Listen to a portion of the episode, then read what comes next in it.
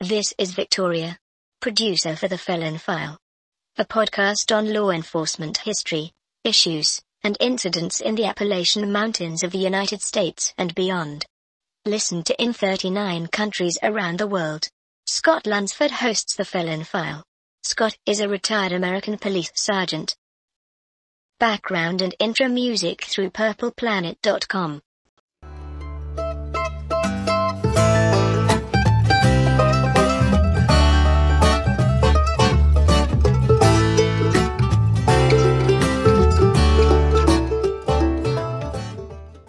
Thank you, Victoria. We appreciate you opening up for us today.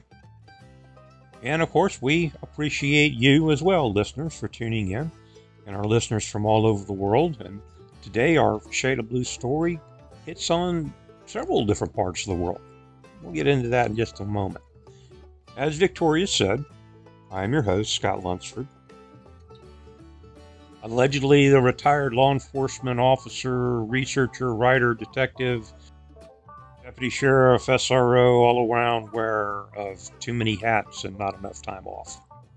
And of course, we are coming to you today from our podcast studio located high atop one of the ridge lines in the Madison County woods on a mountain in western North Carolina. And we do appreciate you guys for tuning in with us. Now, no matter where you're listening from, grab a friend to listen with or send them a link.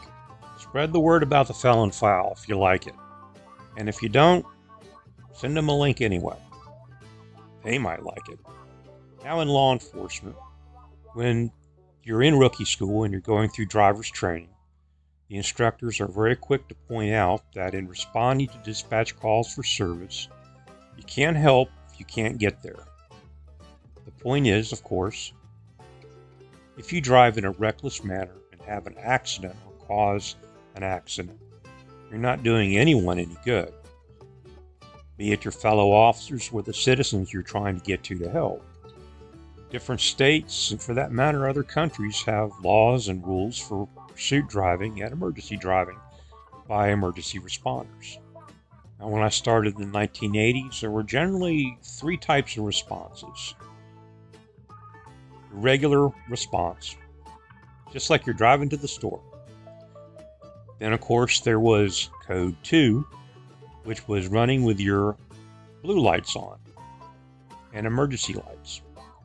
And then, of course, code 3, which was blue lights and sirens. Now, today, they're pretty much law enforcement is taught the regular driving aspect, non emergency driving, and code driving. Blue lights and sirens. You don't have one or the other, you have both. You want to make sure if you're driving in an emergency situation, people can see you. Driving code is a request for other vehicles to move over, to give you the way. It's not a license for driving like a bat out of hell, as opposed to what t- some TV shows might show you. I personally know several officers who were killed and have been killed while operating their vehicles or working a scene on or beside the highway. And this is the reason for the move over law in most states. You can move over and slow down if an emergency vehicle is working beside the road or in the road. In a lot of places, in most places, it's the law. And it really is a good idea. While the good guys need a quick way to get to the crime scene or whatever emergency they're responding to, we really can't forget the bad guys. After all, we are the felon file. When committing a crime, the perpetrator doesn't usually want to wait around for the good guys to just ride up. He or she wants to get ghosts as quick as possible. Now, this is today's topic for our collection of Shade of Blue stories. I recently had the privilege the other day to meet with some of the staff of the Crime Museum in Pigeon Forge, Tennessee, called Alcatraz East. It's a vast collection of crime and criminal artifacts, as well as an ex- excellent learning location for young people. Later, we will broadcast our interview and our sit down discussion with the museum's curator in an upcoming Felon File podcast. Or, depending on the timing, it might already be online and you can listen to it now after you listen to this one. Now, in their collection of crime artifacts, Alcatraz East Crime Museum has on display a collection of vehicles. Some really interesting ones. They have a surveillance van, they have a sheriff's patrol car parked out front. They also carry serial killer Ted Bundy's VW Bug, and O.J. Simpson's white Ford Bronco, famous for the West Coast interstate highway chase. Let's start at the beginning. Let's start with a classic the infamous vehicle of Al Capone, the 1928 Cadillac. And it wasn't just a Cadillac, it was a 1928 Cadillac Model 341 sedan. And it's believed to have been owned by Chicago mobster Al Capone. And this is a perfect example how crime can change how we look at what was in reality at that time frame a very common car. In this case, though, there's really no question that the car belonged to or was driven by Capone. To recap a bit, we all know Al Capone was the mob leader who took over the Chicago outfit at 26 years of age. Involved in the prohibition law violations of his day, made illegal alcohol available for anyone who wanted it. He was linked to some of Chicago's most notorious and violent crimes, including the famous St. Valentine's Day Massacre in 1929, a crime that investigators couldn't, or perhaps maybe they wouldn't, depending on who you talk to or whose book you read, end up charging or making a connection with his organization in that particular murder, as well as other illegal business deals or enforcement actions. But like many famous bad guys in history, and in the media of today, he was arrested and convicted for tax fraud, which got him off the streets and behind the bars at the real Alcatraz. Despite a reputation for being a flamboyant clothing dresser and his flamboyant behavior, he liked the best of the best.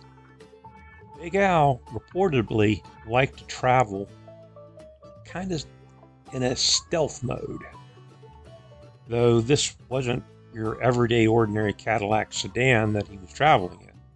Capone had installed an inch thick bulletproof glass and 3,000 pounds of steel armor plating to bulletproof the people that were inside the car. He had also installed an authentic police car siren and what might be the first police scanner or police radio band receiver for a non law enforcement car. When federal agents finally arrested Capone, the government seized the car. Don't waste not one. It was actually used by the Secret Service after the attack on Pearl Harbor to protect President Franklin Roosevelt in his travels. The 1928 model believed to be Capone's is or was officially documented in 1933, but some have questioned its authenticity, but generally it's pretty much accepted. Typical of celebrity type crime cars, the car has been shown in numerous museums and overseas. In 2012, the car was reportedly sold at auction for $341,000. There is also the possibility that Capone had three of these cars made. One of the alleged vehicles is thought to have surfaced in 2006 in England at a car auction. But where's the third? Good question. Might still be in a garage or a basement of warehouse of some building in Chicago. Or possibly it's in Johnson City, Tennessee, just down the road from where we're at, in the town called Little Chicago, Johnson City, Tennessee. Probably not, but it is cool to think that it is. Our next infamous car the 1934 Ford V8 sedan. Due to their two year crime spree, the terrible twosome Bonnie Parker and Clyde Barrow reached the point in their life they became a simple two word description Bonnie and Clyde. The 1934 V8 powered Ford they stole on their crime spree has lived on with its own career as a museum attraction. Part of the attraction, of course, is more than likely that the fact that the two did die inside of it. Even with the glass shattered and the sedan sheet metal sp- sprayed with bullets, over 100 bullet holes, the car's original owners fought to get it back, and they were able to do so eventually. After the owners divorced, though, the 1934 Ford became a moneymaker for traveling carnivals and other roadside attractions that would rent it from its new owner. Basically, a sideshow, a nickel for a look at the display. Now, this really took off after the movie about Bonnie and Clyde's adventures that came out in 1967. The car, in fact, changed hands many times. Some attractions have been known to display imposter versions of the car. Now, the actual car, the last confirmed location is a place called Whiskey Pete's Casino in Primm, Nevada, where it can be visited and viewed free of charge. But you should check first, and before you make the memorable trip, you want to make sure that it's still there, because it has a history of a lot of changing of hands. Now, the vehicle used in the 1967 movie Bonnie and Clyde, directed by Arthur Penn with Warren Beatty and Faye Dunaway, that car is on display at the Alcatraz East Crime Museum in Pigeon Forge, Tennessee. Got to go by and look at it. Really cool. Throughout his year long quarter million dollar robbery crime spree, John Dillinger bought a 1933 Essex Terraplane, red in color.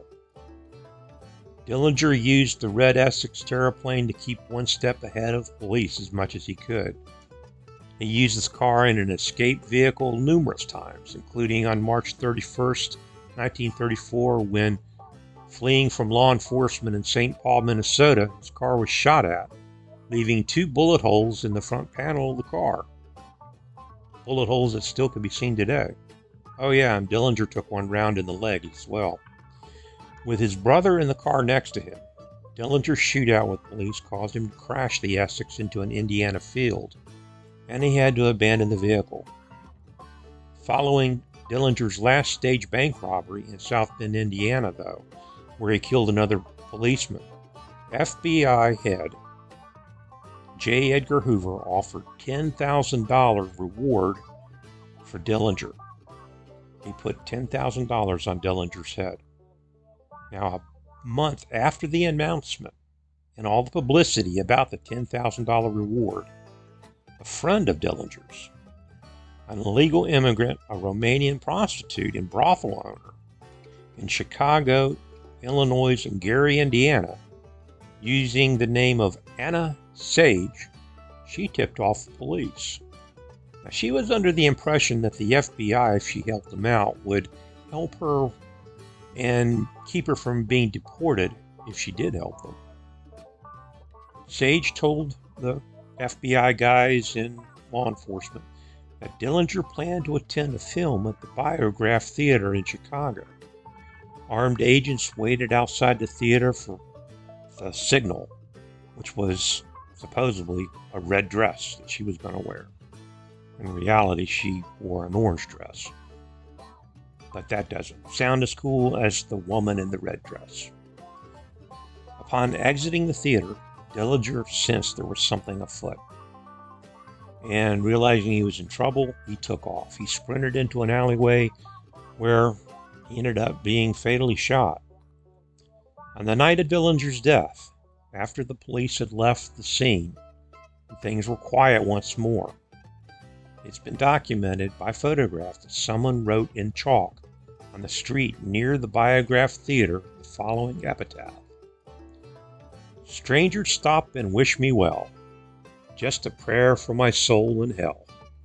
I was a good fellow, most people said, betrayed by a woman, all dressed in red. And supposedly that's where the story, The Lady in Red, came from, is from that epitaph. On a quick side note, the FBI guys moved Anna Sage from Detroit and then to California. She received a $5,000 reward. Now, if you remember, that's only half of what she had been promised, or at least half of what J. Edgar Hoover said he was going to give as a reward $10,000. That's what had been promised. Not getting the other $5,000. In 1935, she informed the reporters of the deal to keep her in the country. But deportation proceedings had already begun. The FBI told her, well, we can't stop the procedure because the government bureaucracy and poor communication in the federal government. I'm sorry, that's just the way it is. And never mind about that $5,000 we owe you. Well, she appealed the decision to court, and that didn't go anywhere. Got to keep J. Edgar happy. And she was deported in 1936 back to Romania. She lived there until her death from liver disease in 1947. Now, there have been many murders that have occurred in cars and different types of vehicle. Still, one that really impacted the world would be the shooting in a 1911 Gräf and Stift double phantom. And this would be the assassination of Archduke Franz Ferdinand. The luxury car maker had made this particular vehicle, a 1910 model built in the double phantom style of a limousine. It was not actually the Archduke's car at all. The royalty of the empire did not travel with or in their own vehicles. Transportation was outsourced at their destination whenever they arrived where they were traveling to. The car, in fact, belonged to a logistics officer, Count Franz Hendrik. Now, Count Hendrik was more than likely an appointed officer, but his vehicle was equipped with a low power 31.5 horsepower engine. Now, its operation was kind of unfamiliar to the drivers of the Archduke, and this would end up proving a dangerous factor that would come up later. Now, though Kennedy's assassination is probably the most famous in an automobile, Ferdinand's likely had the most impact worldwide. If you recall your world history class, Ferdinand's assassination set off a chain of events that started World War I, an event that killed 20 million people, both military and civilians, with over 21 million people wounded or injured. Now, you might not know that the gunman who killed Ferdinand was not the first person to try to kill him that day. A grenade had been tossed at the car earlier in the day, but it had bounced off part of the canvas folded up awning that was at the back of the vehicle, and it ended up landing on the ground and rolling under another vehicle in the motorcade and then exploding. Ferdinand is famous for shouting out right after the explosion, So you welcome your guests with bombs! Now, after the bombing attempt, the route was changed, of course. Several other assassins who had also set up an ambush along this route. They ended up leaving, including our killer. The shooter, getting hungry, went to a close by cafe where he had been stationed to get something to eat.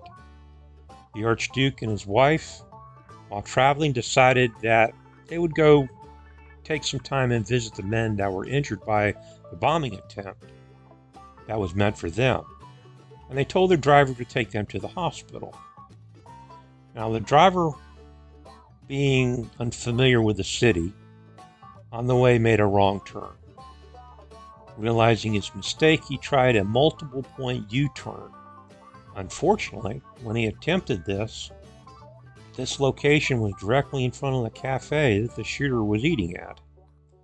The driver, dealing with the unfamiliar route, an equally unfamiliar vehicle stalled the car midway in turn, five feet away from the shooter, who, with the rest of the cafe customers, had stepped outside to see what the excitement was in the street. A few seconds later, before he could get the car started again, two shots were fired, and the Archduke and his wife were mortally wounded. The actual car is on display in Austria. Uh, Victoria, can you pronounce the name of this museum for this country boy? Sure. You can't pronounce it, Scott. Heeresgeschichtliches Museum in Vienna, Austria.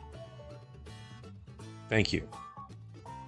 At this museum in Vienna, uh, visitors can see the damage from the bomb blast that happened on the back of the vehicle and the following actions and damage to the vehicle that happened during the assassination. Our next vehicle, 1935 Mercedes 770K limousine.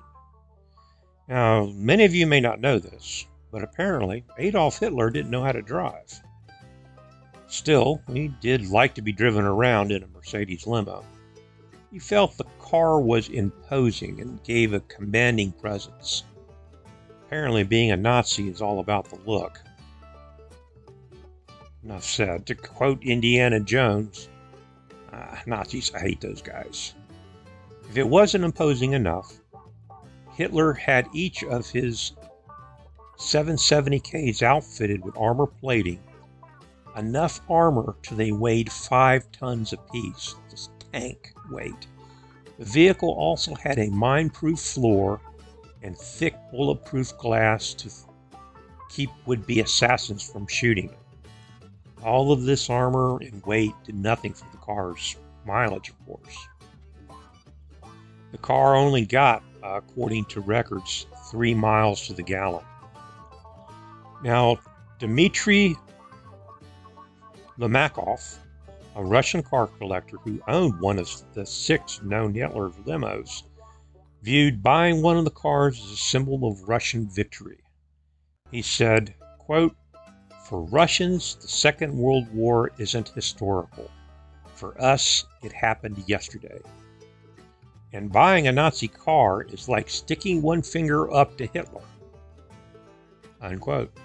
Translation Shooting Hitler a bird, which everybody enjoys doing. Recently, an Australian billionaire by the name of Clive Palmer, though. Now, this is the guy who wanted to build a second Titanic for actual cruising, leaving out the whole iceberg thing, of course. But Palmer bought the Hitler car from a Russian collector, and he plans to display his collection in Australia with several other famous and infamous vehicles. Might be something worth looking into in the future. Our next vehicle, the 1961 Lincoln. 74A. Though Franz Ferdinand had been assassinated under similar circumstances 50 years prior, John F. Kennedy also rode in a convertible in November of 1963. No doubt history will debate the circumstances of the Kennedy assassination for years, and it would have been much harder to kill Kennedy had he not been in a convertible, of course. The car, codenamed SS-100X, had been modified by Ford's Advanced Vehicle Group to meet the Secret Service specs. It cost about $200,000 extra worth of work to upgrade the vehicle. Although, not one part of the car was made bulletproof. The car remained in the government service after the assassination. However, it was no longer convertible, they put a roof on it. Today, the Lincoln is on exhibit as part of the Henry Ford Museum in the Presidential Vehicles section. Back to our bad guys Ted Bundy's 1968 Volkswagen Beetle. By many accounts, serial killer Ted Bundy was a charmer. Driving around the Northwest in his tan 1968 VW Beetle, maybe a bit of an odd car, you really wouldn't expect that of a serial killer. Classic Beetles tend to stand out a little bit and draw attention. But apparently, it also looked very disarming. One of the things a serial killer and kidnap would like about the car. Bundy moved around a lot before authorities became suspicious of him.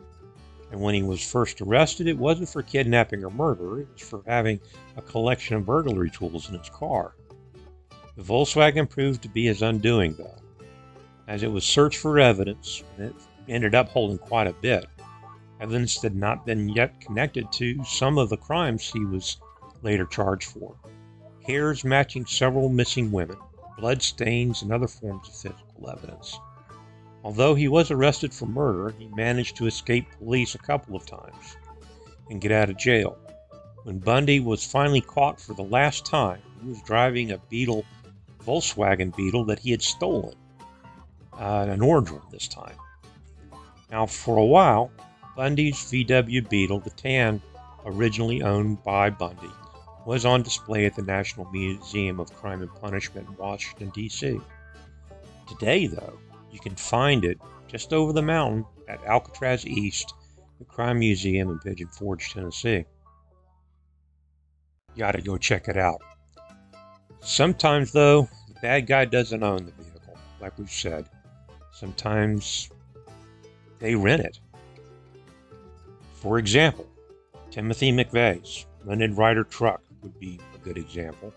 Rental truck loaded with a mixture of agricultural fertilizer, diesel fuel, and several other deadly chemicals. A rolling bomb. It was used to perpetrate a most tragic event in American history. When it was set off, Timothy McVeigh and Terry Nichols' truck bomb did some major heavy damage. A third of the Alfred P. Murrah building was reduced to rubble. Almost 170 people died, many of them children from the daycare. McVeigh's escape from the crime scene was one of the shortest in criminal history, really. 90 minutes after the bombing, McVeigh was pulled over by an Oklahoma State trooper who noticed he was missing a license plate on the getaway car. The trooper located and found that McVeigh was also carrying an unregistered concealed weapon. He ended up being arrested for that. When the FBI guys caught up with him, he was already in jail. Though McVeigh was quickly caught and brought to justice, he did not leave an easy trail for investigators to follow. A huge investigation took place. The FBI conducted over 28,000 interviews. They amassed three and a half tons of evidence before they closed the case. And sometimes a vehicle is not really a vehicle, it's something else entirely. For example, our next vehicle is not one that really is commonly found on the roads, it's specialized. As a matter of fact, it was even more specialized when the driver got through with it. This was Marvin Heemeyer's bulldozer. Heemeyer was angry about a zoning decision affecting his business by his town that he lived in and worked in. Heemeyer was a muffler repairman at a new concrete construction site. The local municipality had planned interfered with his shop. Not getting anywhere in the normal regular channels of bureaucracy, he decided to seek revenge and take matters in his own hands by plowing through the offenders' homes, garages, and businesses. In June of 2004, Heemeyer declared war on the town of Granby, Colorado. The town was attacked by the Muffler Man armed with a homemade tank built from a bulldozer, making this a very interesting vehicle related crime. Of course, it wasn't easy for police to get at it after he had started his attack on the town. As a mechanic and experienced welder, he had reinforced the dozer slash vehicle with thick sheets of metal and concrete to make it bulletproof. He mounted cameras on all four corners of the vehicle so he could see the perimeter, where he was going, and what was going on around him. He also mounted several guns on the bulldozer, which he reportedly fired indiscriminately as he traveled through the town at about 5 miles per hour. Obviously, a devoted, skilled technician, he took time and planning to make those modifications. Motivated by the grudge apparently held against several members of the town government, when he thought he had done enough damage and gotten his message across, Heemeyer ended his life with a shot to the head. Even though the attack had stopped, it still took investigators several hours to reach him through the bulldozer's armor.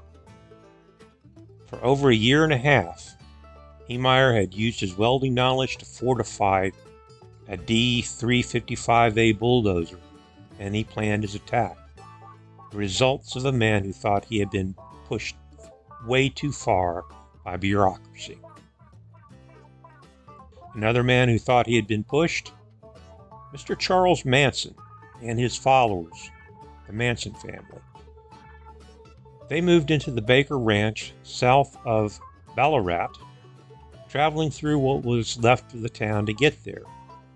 In October of 69, he and his family were arrested at the Baker Ranch, there outside of Ballarat. Ballarat was the last place Manson was a free man. Today, has basically a small store run by a gentleman by the name of Rocky Novak, and that's about it. The remaining buildings are mostly in ruins, and the location is generally called a ghost town and attracts very few tourists. Now, if you do visit, you might see, if it's still there, that is, the only remainder of the Manson's family connection to this forgotten place the shell of an old 1962 Dodge Power Wagon truck. Now, there is a disagreement over who actually owned it. Definitely not Manson, he didn't own anything. Some believe, though, it belonged to Charles Tex Watson, and the truck broke down in Ballarat while he was trying to escape. It is known that Tex did own one of two power wagons that the family used for transportation. According to former members of this so called family, Charles Manson liked to drive. It's been written that he picked his vehicles for fun and practicality. The ranch and former hideout in the remote area of the Death Valley really required a four wheel drive vehicle, and a truck made it even better. To that end, the family had access to a couple of 1962 Dodge Power wagons that they used to get to and from the Baker Ranch. As of 2010, and a little bit after that, one of the power wagons was still sitting, or at least a shell of it, on a roadside in the desert outside of Ballarat, California. Although I haven't been able to locate it recently, there are some posted images from Google Maps less than two years ago that show the vehicle still parked beside the road. Now, in its heyday as a mining town, Ballarat had a population over 500, now nearly deserted, aside from the occasional curiosity seeker. It was almost the perfect hideout for Charles Manson and the family at the time, except for that one part where they found him and ended up later being convicted. Ballarat does have another notch in popular culture. At the beginning of the movie Easy Rider, when Peter Fonda takes off his Rolex and throws it away, he does so in Ballarat. I wonder if the Rolex is still there. Anyway, next vehicle of infamy the 1993 Ford Bronco of O.J. Simpson. It was called the Trial of the Century. But in all the reading and research I've done, if you look back, I found there has actually been numerous trials of the century. A phrase to increase readership in the past and in today's viewership. The details of the event from the night that Nicole Brown Simpson and, and Ron Goldman died may never really be known. Did former NFL star and actor O.J. Simpson commit the murders or not?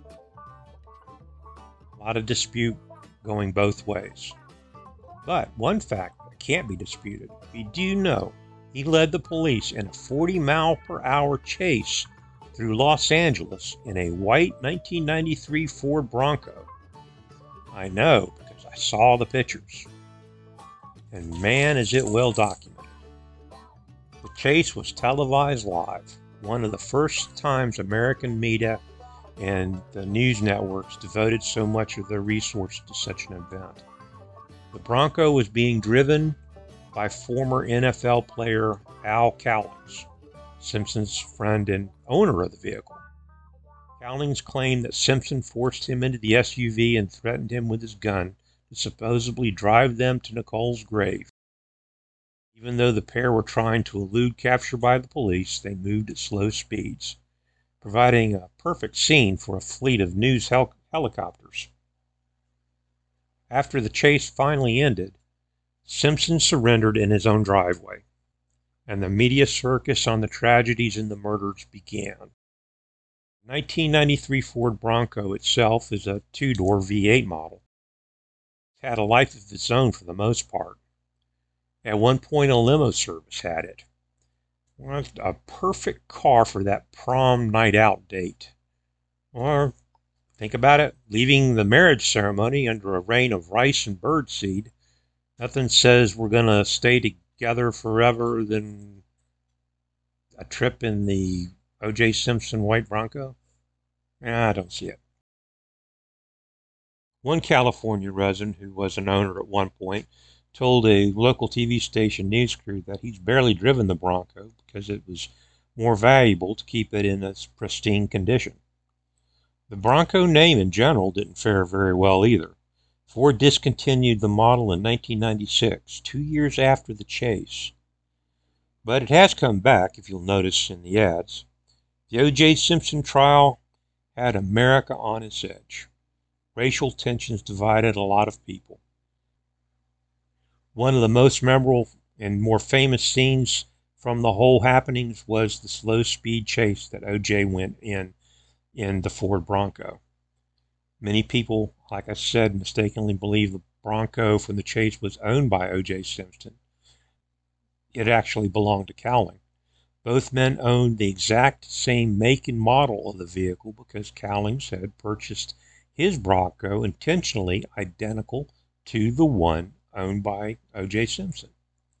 Simpson's Bronco, in fact, had been located outside his home the night of the murders with traces of blood from both of the victims inside it.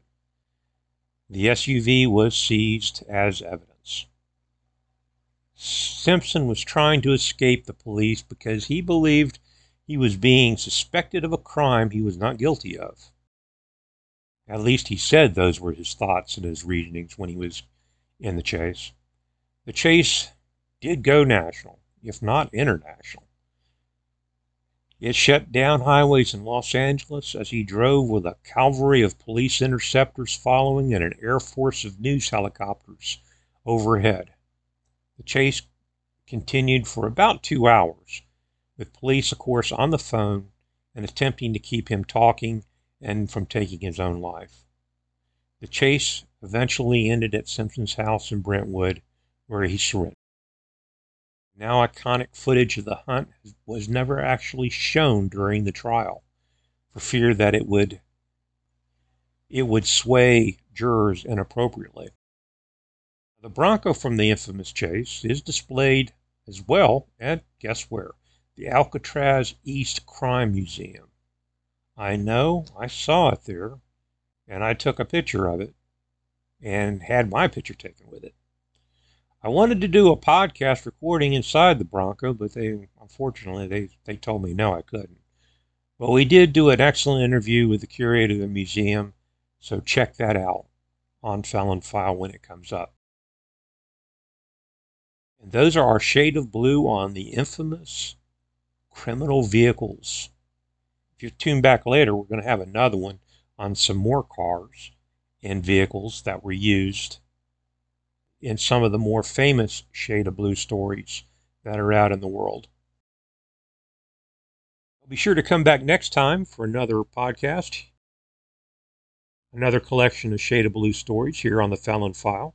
We'll be back in about two weeks Be sure to check out our website, felonfile.com, lunsfordauthor.com, where you can locate some of our books and find out a little bit more about us, and even help us out by making a few purchases of some coffee mugs and t-shirts if you like. We would appreciate it, and but it's not a necessity. In the meantime, in the upcoming weeks, let's try our best to be safe and be secure and if we have the opportunity, do something right or something good for somebody. Take that extra step to help somebody out. It's the right thing to do. All right, Victoria, you've got the control panel back. I'm going to switch it over here in just a second. Talk to you guys later. Bye, y'all. This has been the Felon File, a discussion on law enforcement, history, issues, and incidents in the Appalachian Mountains and other parts of the world. For more information, you can go to felonfile.com or scottlunsfordauthor.com. Here you can find links to Scott and Num books and other information. You can also email us at felonfile at gmail.com. There are also t-shirts and mugs available. You can also buy us a cup of coffee, or help purchase some of the research material and expenses it takes to do Felon File. Click on the coffee image on the web page to do so. This is Victoria, your producer. Thank you for listening. Have a good one.